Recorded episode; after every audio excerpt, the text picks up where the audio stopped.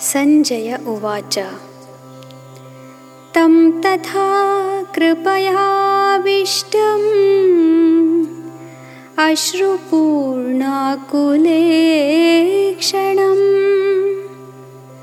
विषीदन्तमिदं वाक्यम्। उवाच मधुसूदना। तं तथा Krupaya Krupayavishtam. krupaya Avishtam, the one who is overcome completely by pity, mercy, and a feeling of weakness.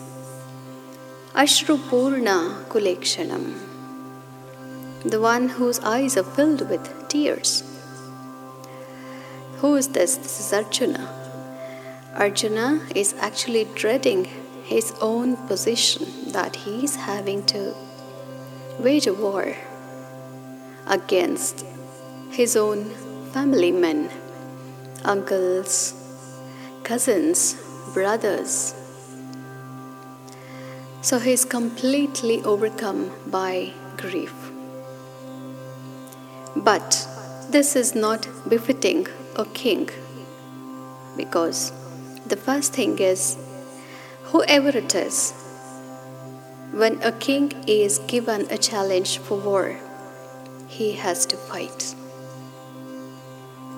And the second thing is, he is not starting this war. The one who started the war and given him a challenge to fight is the Kauravas. So now his duty is to accept the challenge and just fight or wage the war. So, this particular type of emotion was not right at this point. Vishidantam idam vakyam. He is actually lamenting to wage a war or to fight.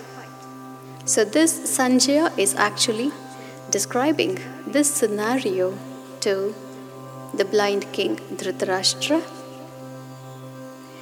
Before this, in the first chapter, which is called as Arjuna Vishada Yoga, Arjuna has been completely lamenting and he has dropped his Gandiva and he is sitting there telling Krishna that I am not going to fight.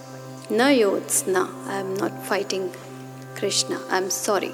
So has dropped his weapons and he is sitting there in the chariot, weeping, overcome with grief and confusion. This is what is Sanjaya explaining to Dhritarashtra. We begin the second chapter now.